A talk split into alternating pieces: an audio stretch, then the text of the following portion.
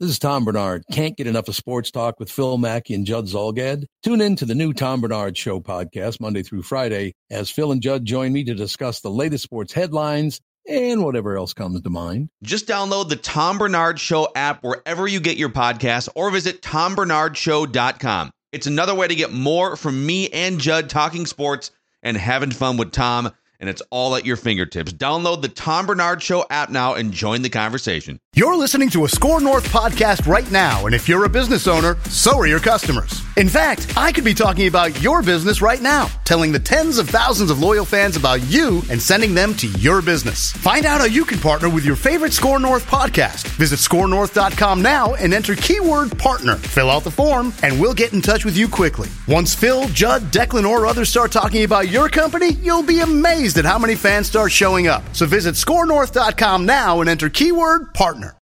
Get in the know. Non-stop Vikings talk. It's Purple Daily on Score North and ScoreNorth.com. Purple Daily on draft every Monday. We're coming at you a little early. We're recording this on Monday morning, so Tyler Forness can actually get out to Vikings practice at training camp. Uh, no Thor Nystrom this week, so just me and Forno. Uh, but man, Forno, we, there, has been a lot of takeaways. You were taken in training camp uh, over this weekend at TCO. And in fact, we're going to get into some uh, some high performers, some top performers so far uh, that shined at Vikings training camp. And We'll give the people what they want. A little college football conference realignment talk. And I want uh, Tyler to explain this to me like I'm a fifth grader. Because even though I mostly know what it is, I still would love an expert's uh, analysis on it. So we'll get into that later on this episode, too, on Purple Daily on Draft. Hit that subscribe button for daily Vikings entertainment. Purple Daily on Draft comes at you every Monday. And by the way, Before I Die uh, comes back also with Judd Zulgad, Jesse Pierce, and Ross Brendel. That episode will be available later on Monday afternoon, evening as well. So be on the lookout for that. All right. It's Purple Daily on Draft right here on the Purple Daily YouTube channel. Thank you for uh, listening, for subscribing. Uh, I want to start here, Forno, because I think this guy's been a little bit of the talk of training camp. We've talked about him uh, with Mackey and Judd and myself on the flagship edition of Purple Daily. And I would love your thoughts on it as well, because I think this guy's becoming basically the pseudo Mr. Mankato favorite, if you will. I know they're in Eagan now. Uh, but Ivan Pace Jr. continues to flash here. He's getting run with the ones. Um, he was in UDFA, and we talked about a lot with him, with him, and with yourself and Thor. Um, and he might be this diamond in a rough. And so far through the first week of training camp, I mean, he's getting a good amount of run. What have you especially noticed and liked about Ivan Pace Jr. with the Vikings? Explosive downfield. And when you talk about Ivan Pace Jr., one of the big things with him is he's relatively small for a linebacker not weight wise. He's bigger than Brian Asamoah weight wise. He's 230 pounds, but he's 5'10 and a half. And some of the things that he struggles with are some of the things you want to see from a linebacker. And that's one of the reasons why I don't think he's supplanting Jordan Hicks anytime soon as a starter. Hicks is a thumper in the run game. He's going to attack downhill and he, he's going to be able to hit a block, stack them, shed, be able to get the tackle. Those kinds of things are what Ivan Pace doesn't do very well. He's not able to do that stack and shed regularly. And I think in because he spent so much time at Miami of Ohio and then one year at Cincinnati, and they used him mainly as a blitzer, as a pass rusher, which is why his skill set is so unique because you don't see inside linebackers that are pass rushers. Right. You see outside linebackers do that. And it's a very intriguing element. And when you have Brian Flores, he's going to be able to utilize that skill set, and we're going to be able to see him attack the quarterback and attack those gaps. But he's not an every down player right now. But when he is on the field, he's making a difference. He's getting pressure. He's getting sacks. He's able to, to hit gaps in the running game and be able to uh, make plays in the backfield. He's doing all the little stuff well that you really like to see. And being that he's a UDFA, it feels like, wow, this guy's kind of coming out of nowhere. I had a fourth round grade on him because the stuff he did well was really good, but I didn't see him move laterally, sideline to sideline well. But when he's attacking straight ahead, downfield, and that's what Brian Flores is going to have him do, he's a really good football player. And it, however you want to phrase it, Mr. Mankato, Mr. TCO, uh, he's the front runner right now. All right, so he's probably in line to make the 53, but do you see him making an impact immediately in week one? Whether that's not starting, but do you see him getting actual defensive snaps in week one against the Buccaneers? I know we're early here. We're still about a month away from the season opener. But how do you see his role with the Vikings defense when they do break camp, Tyler? I I'm not going to guarantee you anything week one, but I think Ivan Pace's snaps per game is going to be very situational and it's going to be very dependent on the team they're playing because of what that skill set is. I would say probably going to average between a 20 and 50% snap share because you're going to put him in there to rush the passer. You're going to put him in there on blitz looks and you're going to try and do a lot of those unique things. He's going to be a sub package player. And when you're talking about backups, having sub package guys is great. A guy like Jay Ward is going to be a sub package guy because you can play him at outside corner, inside corner, in the box, and and deep. But we'll talk about that safety group in a little bit. It's can you do your role well as that sub package player? And I don't think there's going to be any rookie in the league that's going to be a better blitzing and pass rushing middle linebacker than Ivan Pace Jr. Man, that's exciting, especially too when he's a, UDFA and didn't have high expectations, but is already making a, a big um, a big noise, a lot of noise at training camp. Sticking with the same position, uh, Brian Asamoah. And by the way, Tyler has a great write up here: the uh, top ten performers at Vikings training camp at Vikingswire and VikingsWire.com, where you can find Tyler and Judd Zulgad's work. Um, you wrote up that the Vikings will continually be heavily uh, will be continuing heavily, excuse me, on Brian Asamoah this season at linebacker, and he is performing like a player ready to set up. However, things aren't perfect with the 66th overall pick from 2022. He still shows struggles in picking gaps, and but when he diagnosed the play correctly, he can turn into a game wrecker. So his ceiling or his biggest impact is potentially being a game wrecker. Uh, what have you not, I guess, liked from Brian Asamoah so far at training camp? It's inconsistencies, and it, it's the same inconsistencies that we saw last year. There's just less of them. There, uh, there's a two play sequence at uh, Saturday's camp when I was out with my dad, and it was really cool because he he just when he sees and diagnoses a play, and then he it, he's like a shotgun where like you press that trigger and that bullet just fires out of the chamber. And that's what he looks like on the field. He just fires through that gap and makes a play. Problem is the next play, he hits the wrong gap and goes for 10 yards. And that's kind of the Brian Asamoah experience right now is the diagnosing part. When he's right, it's tremendous, but he's not always right. And figuring out a way to make that consistent. And the only way to really do that is with film study and live reps he's getting better, but you're still going to have those warts. And those warts are why he didn't play a lot until the end of last year because it, you're not just allowing 10 yards. Those 10 yard gains can go for 50. And you're going to have to rely a lot on those back end guys to be able to save him if he makes those wrong moves because it is so important that you fill those right gaps and run fits, especially when we're talking about zone runs because there really is no hole like there is uh, with a, a manpower gap scheme where, hey, we're going to open up this one lane, hit the lane. With zone runs, it's, hey, you're going to run and flow this way, find the hole. There's going to be one. You just have to find it. And with those kind of runs, that's where Asamoah, eh, if he picks the wrong gap, could get slaughtered. And he's still struggling a little bit with pass coverage. But the good is really, really, really good and can be a true game changer at linebacker. So it's about developing that consistency. Lewis Cine is kind of in the same light here, Declan, okay. where he played really well, but he just happens to be safety number four in a really, really good safety room. There's there's five good players in that room, and it's do we want a team start? Absolutely. But I think what the proof is going to be in the pudding with the snap share. How many, how much time is he getting on the field during the regular season? If he is not getting a lot of snaps, then we need to worry. But they're kind of in the same boat. They just need to develop more consistency because the talent and ability is all there. Well, it looks like Harrison Smith too, at least from Judd's notes and what he's told us too. I mean, he looks back to being kind of that hairy hitman that he was for the majority of his career. Uh, Sans last year at that Donatell, where he was mostly dropping back in coverage. So you're basically saying that with Lewis Cine, it's not that he doesn't have the ability; it's the fact there's log jams here, right? Harrison Smith's in there, Josh Metellus is in there, Cam Bynum's in there. Uh, it just feels like there's just a log jam in front of him, and he can't really crack the code because he's not up to those three players' abilities. Is that basically where he's at right now? Yeah, pretty much.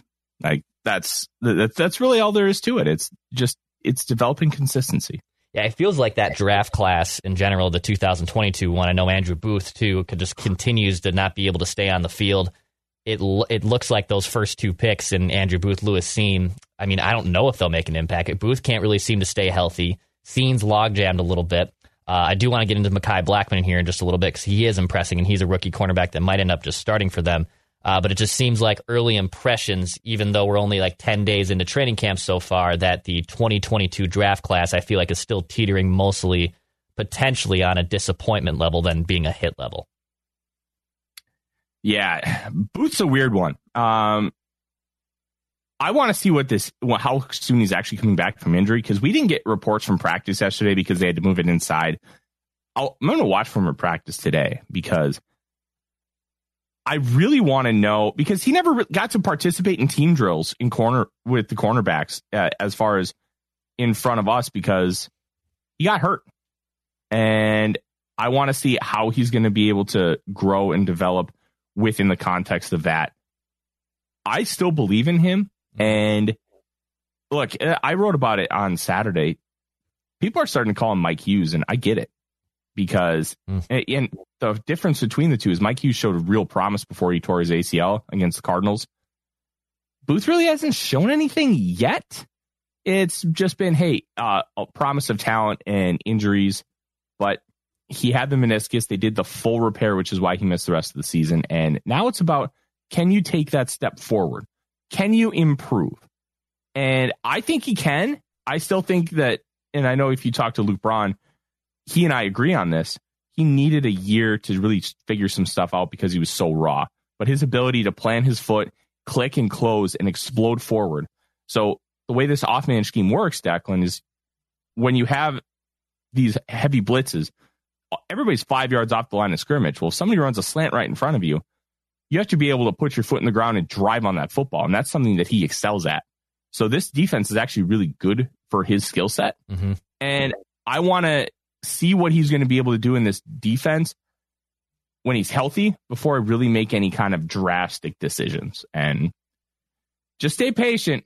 Even though that patience is wearing thin and it's really annoying, we got to stay patient with Booth because he still has all that talent that we want to see at the cornerback position. And I guess from Booth's side of things, not un- unlike Lewis Cine, um, there's a chance here with all these defensive backs and cornerbacks that he can actually make some noise because that's just it's completely it, it's up in the air basically. And you need as many depth guys as you can. Obviously, Mekhi Blackmon's getting a lot of these reps right now as a rookie, and he's looking really damn good. Um, and actually, I don't know if I don't know about you, Forno, but I kind of feel like he actually might end up being a starter in Week One for the Vikings at this point. Um, he's getting a lot of reps with the ones. He's kind of getting in there uh, a good amount of time. I guess. Do you see Mekhi Blackmon potentially being a Week One starter for the Vikings against the Bucs when the season does start? He's going to be the nickel guy. And whether you count nickel as a starter is going to be up to you. Plus, they're going to be utilizing a lot of big nickel, which for Football. those who aren't aware, big nickel is when that fifth Football. defensive back is a safety and it's not a corner. And it's a relatively normal package. And then you'll have uh, sometimes they'll do penny packages of three safeties in one corner, like if you have a wide receiver. And then you just want more of a, a thumper. Like Metellus is going to be more of a thumper than a Caleb Evans. So if you have one receiver package, three tight ends, get a safety in there they can do a little bit more in the running game. But Blackmon is has been running with the ones as far as the nickel package ever since pads came on. And it's been Byron Murphy Jr., Caleb Evans as the cornerbacks one and two. And I've seen Murphy outside and in the slot. Same with Blackmon. Evans has not moved in the slot at all, which honestly is the right call. He's just, he doesn't have the ability to be able to utilize those two way goes. So the one benefit, like you see guys like Wes Welker in the slot. Well, the reason why they can win in the slot is because there's two ways they can go. You can go left or you can go right. And the ability to be able to be shifty and pick a route, and then the corner has to figure it out. Outside, you have the sidelines to help you as a corner. So it's outside corner is more valuable, but it's also easier to play than in the slot. It's it's a really weird dichotomy, and I don't think slot corners are valued enough because of that because of how difficult the job is.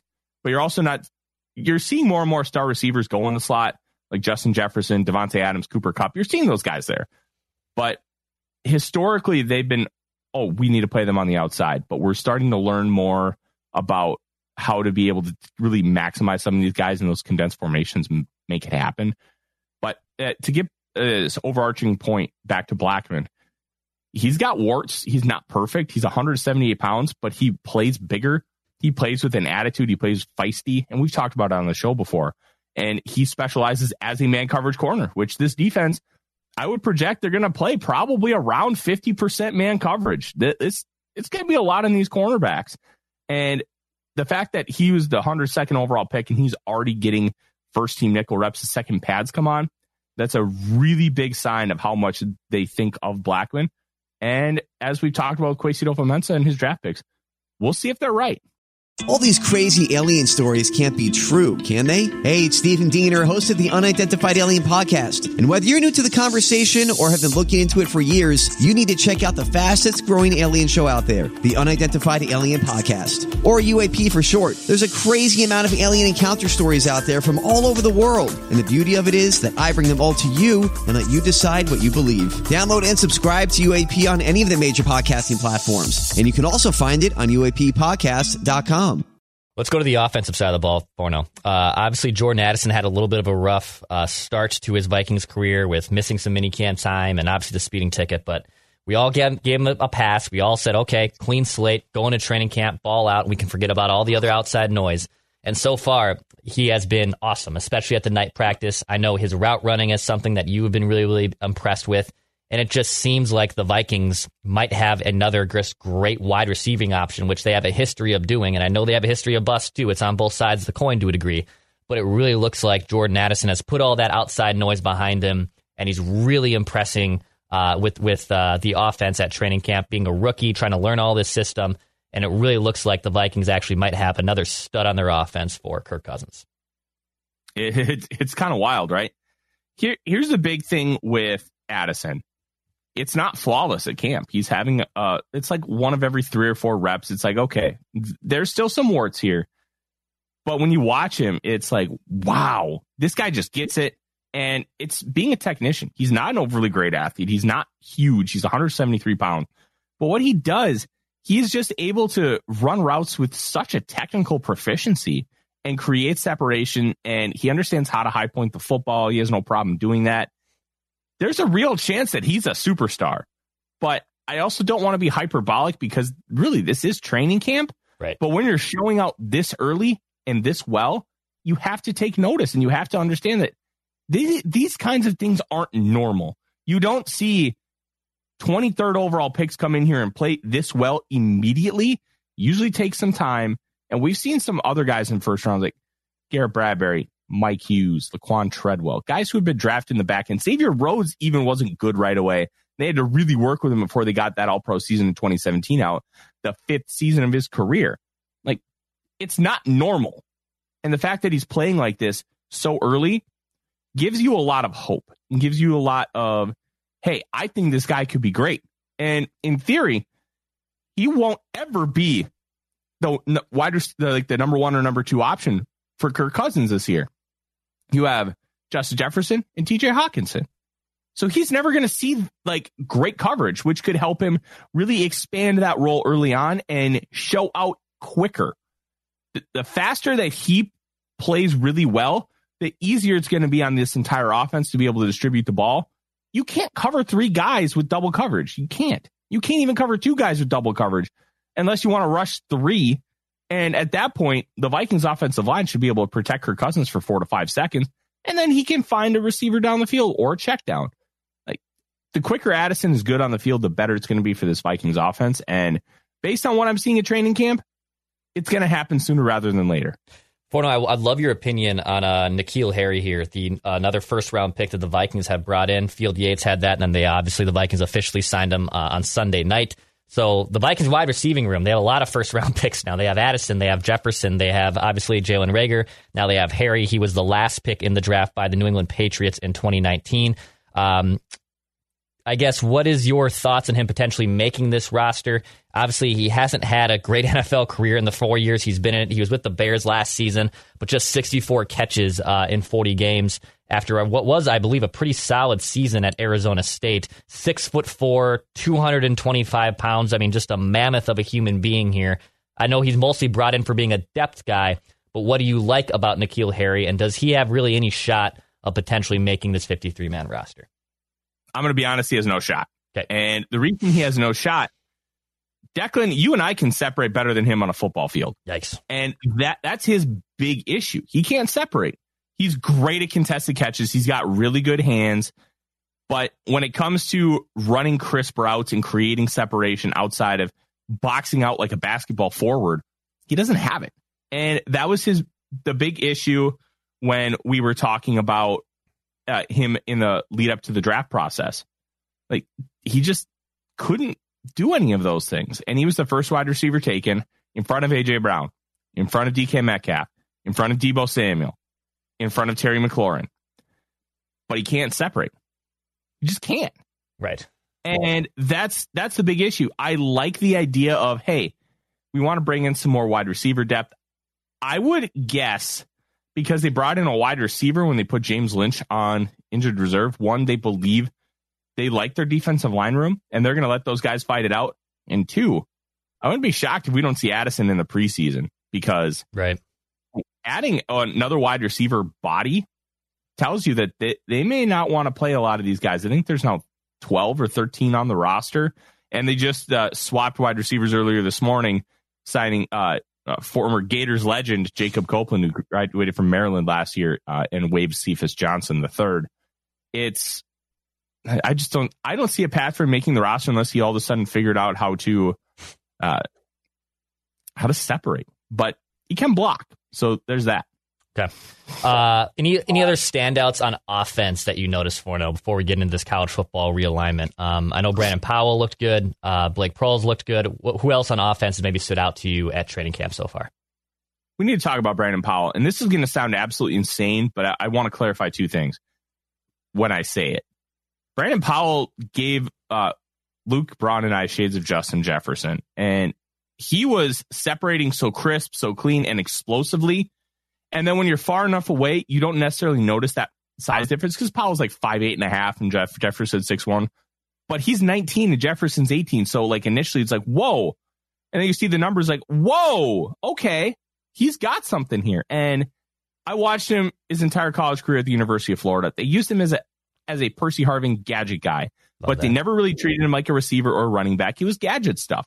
They put him in the slot, they give him screens, they give him jet sweeps, all and he was a great returner. Ever since he's been in the NFL, it's basically been his role. Coming here, I didn't have high expectations for him because that's what I knew the player was. He's shown himself to be a really good receiver. Somebody you can count on to be able to run a crisp route, separate, and be able to do some of those little nuanced things. And we had no expectations of that coming in. So the fact that he's having this kind of camp, like I, I don't know if he qualifies for Mr. Mankato. Being, I think he's a fifth year guy now, but this is a Mr. Mankato type performance he's putting in. It's completely unexpected. It's really impressive. And Proehl's kind of the same way, but we like he's kind of got that that grinder mentality where he's just going all out every single play and you can see it. You can see him like even like making the dramatic catch. And you can see him doing the, the toe tap. He's doing every little thing right. He's creating separation in his routes. This wide receiver group is sh- the best performing group of training camp so far. Hmm. But I I think Brian Brandon Powell's going to make the roster at this point, and I don't think I would have said that two weeks ago. All right, Forno. Explain this college football realignment to me like uh, like I'm a five year old here. My Michael Scott uh, best impersonation there. So we're going down now, basically from well, there was a bunch of different concepts. We had the Pac-12. We've obviously had the Big Ten. I know the SEC has merged out a little bit over the last ten years, and they've expanded. But now all of a sudden, we're just getting like what three real power three conferences in Division One football. You have a bunch of Pac-12 teams joining the Big Ten. Uh, so for our college football audience, which also does dabble into Purple Daily, I know we're an NFL and Vikings podcast. However, obviously Purple Daily on draft does have to rely on the college football season to get those prospects, and we'll be talking college football prospects on this show uh, once the college football season starts here in a couple weeks. So. Can you explain this to uh, to the audience here? What is college football doing, and is it a good thing, and or is it a bad thing for the sport?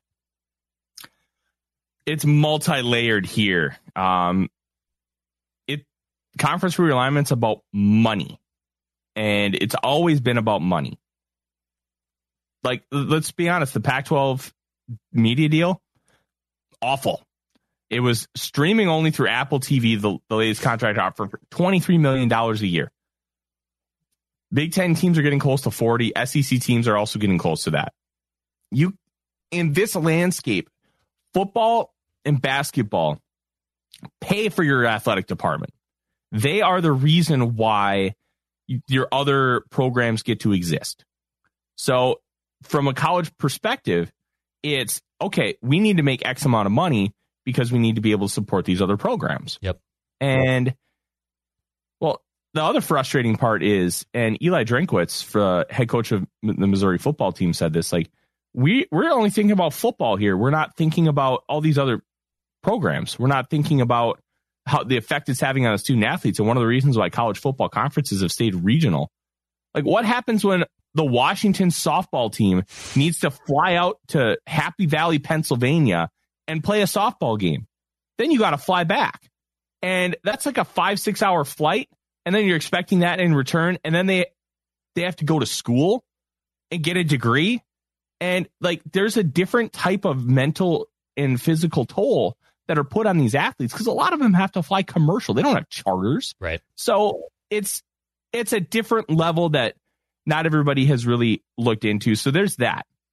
From a just a strictly college football perspective, one of the best things about college football has always been tradition, and it absolutely sucks. Seeing the tradition of college football, which is really the heart and soul of it, be like monetized and shrunk down, it hurts, man. As a as a massive fan of the sports, it really stinks.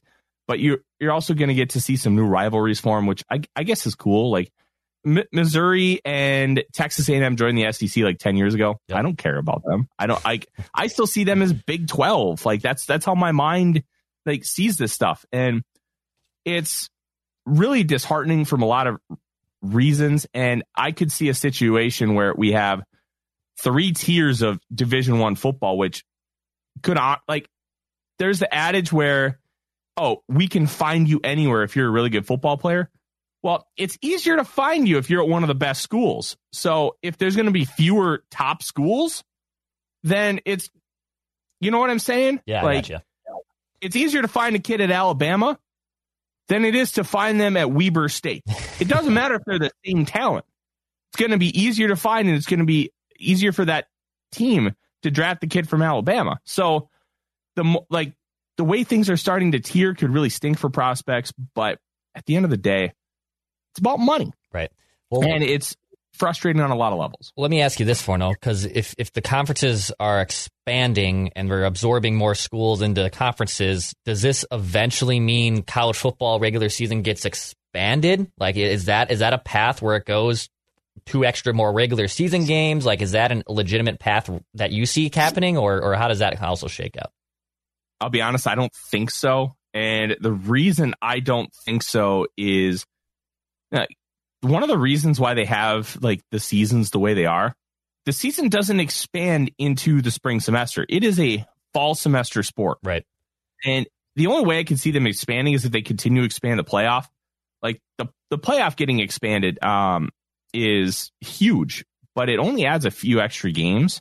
And basically, it's just bowl season. So I, they added the 12th there are some teams that were doing 12, and there are a couple teams, Hawaii and Western Kentucky will do a 13th. But I, I don't see a situation where you're having these guys play 14 games unless you're starting the season. Like week zero is August 26th, but there's only like eight games. And then those, all those teams get an extra bye week during the, like the regular season. So unless you're going to start at mid August, I just don't see a pathway where it's going to happen. Interesting. Yeah, I, am I'm, I'm curious about it. I mean, I'm I'm planning to watch a lot more college football this year for probably one of the few times in my lifetime, just for the sake of this show and, and get a little more ingrained with it. Um, but it is interesting watching these conferences emerge. You know, to your point, ten years ago, Missouri and joining it, um, and now watching UCLA and all these Pac-12 teams join the Big Ten, which is absolutely wild to me. Um, it is interesting. I guess we'll get maybe though uh, some Pac-12 after dark in the Big Ten now, right? I mean, it, not Pac-12 because it's going away but Big Ten after dark with uh, some of these Pac-12 teams joining. Listen, I, I am all for watching a, a sicko game of Illinois at Washington at 9:30 p.m. like it, it, Pac 12 After Dark was great. I've always been a big Mountain West After Dark guy. You like Fresno State versus San Diego State on CBS Sports Network. That was always my cup of tea. But Big 12 absorbed uh, multiple West Coast teams. They got Arizona, Arizona State, Utah, and Colorado, and they also have BYU. Like the Big 12 could be doing some after dark stuff. Just that 9:30 window is just it's it's so much fun. And just don't take that away from me. All right, Purple Daily on Draft every Monday right here on the Purple Daily YouTube channel. Uh, we break down uh, Vikings prospects. We break down eventually college football prospects as well. So hit that subscribe button for daily Vikings entertainment. Anyone you want to hear us discuss or talk more about, uh, hit us up in the YouTube co- uh, comments or hit us up on the SKOR North app. There's a feedback tab that has all that information for you. Purple Daily on Draft every Monday right here on the Purple Daily YouTube channel. We'll see you later.